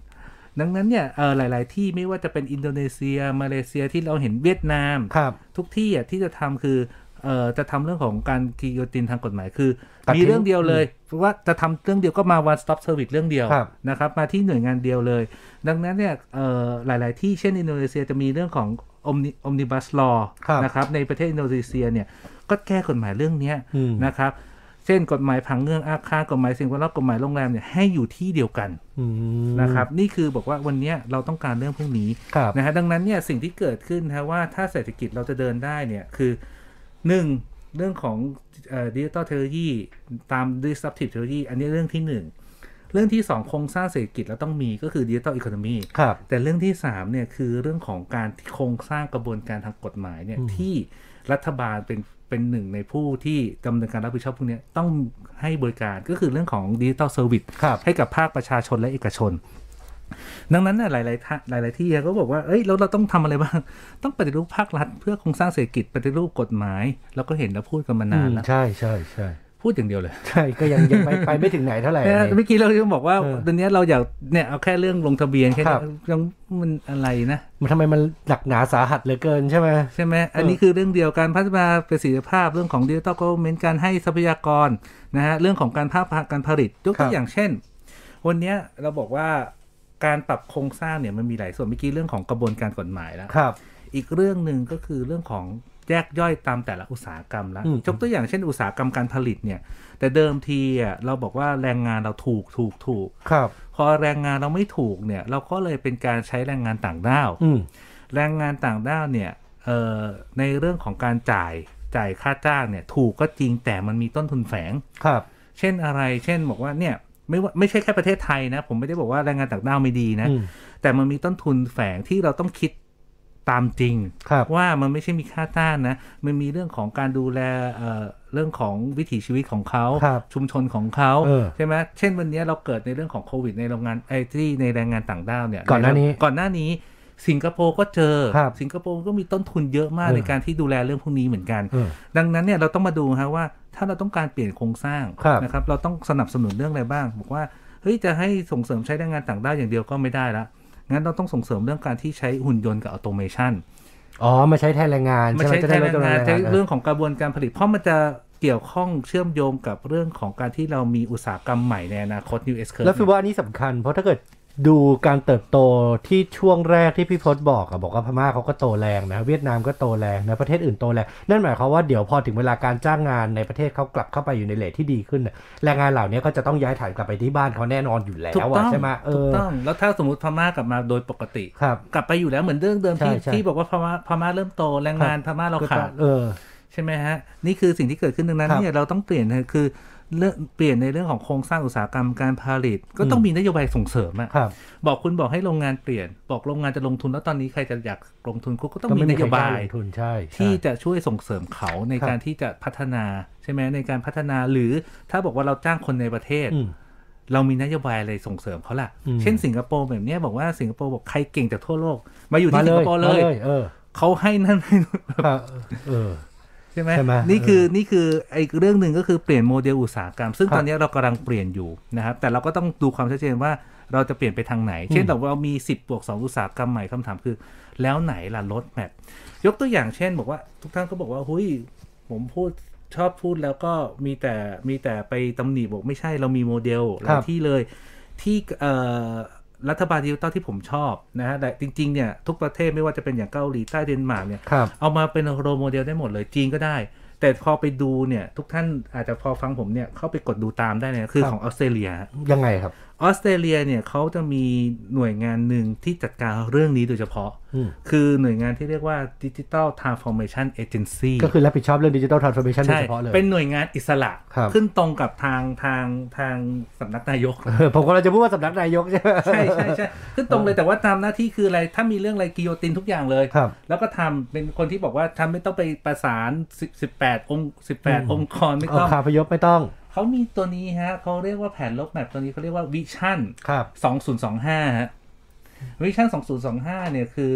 ในใน paper ของเขาซึ่งเป็น public เลยนะฮะครับเอ่อให้ประชาชนของออสเตรเลียแล้วก็ต่างประเทศเนี่ยรู้เลยฮะ we will deliver world leading digital services for the benefit of the all Australians อืมก็คือเราจะจะส่งมอบบริการที่ดีระดับโลกเนี่ยครับบริการทางดิจิทัลของรัฐบาลเนี่ย เพื่อประโยชน์ของประชาชนชาวออสเตรเลีย โดยตรงเลยใช่โดยตรง ดังนั้นเนี่ยมันมีอะไรบ้างทุกท่านอาจจะไปดูได้ฮะ search คำว่าเอ่อ Digital ครับ Transformation Agency ออสเตรเลียก็ได้อืมหรือถ้าตาม URL นะฮะจะเป็น DTA ฮะครับ dot gov ก็คือ government นะฮะ แล้วก็ dot au อืมนะครับ พอไปดูเนี่ยมันจะมีตัวรถแมพฮะ พอไปดูรถแมพนี่แหละที่ทำให้ผมโห มันจะเขียนเลยฮะว่าเวลาเราพูดถึงแผนงานเนี่ยครับ เรามักเวลาเอกสารของไทยอืมซึ่งทุกวันนี้ก็เป็นอยู่ครับคือสิบกว่าปีที่ผมเห็นยังไงเนี่ยทุกวันนี้ก็ยังเป็นอย่างนั้นอยู่ใช่คือเราจะเห็นโอ้โหหลักการและเหตุผล vision นั่นนู่นนี่แผนงาน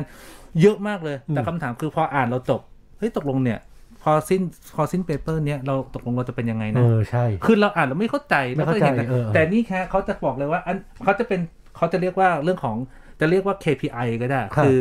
Key Performance Indicator ก็ได้ หรือจะเรียกว่าถ้าภาษาไปเขาจะเรียกว่าเอ่อ OKR Objective Key Result คือ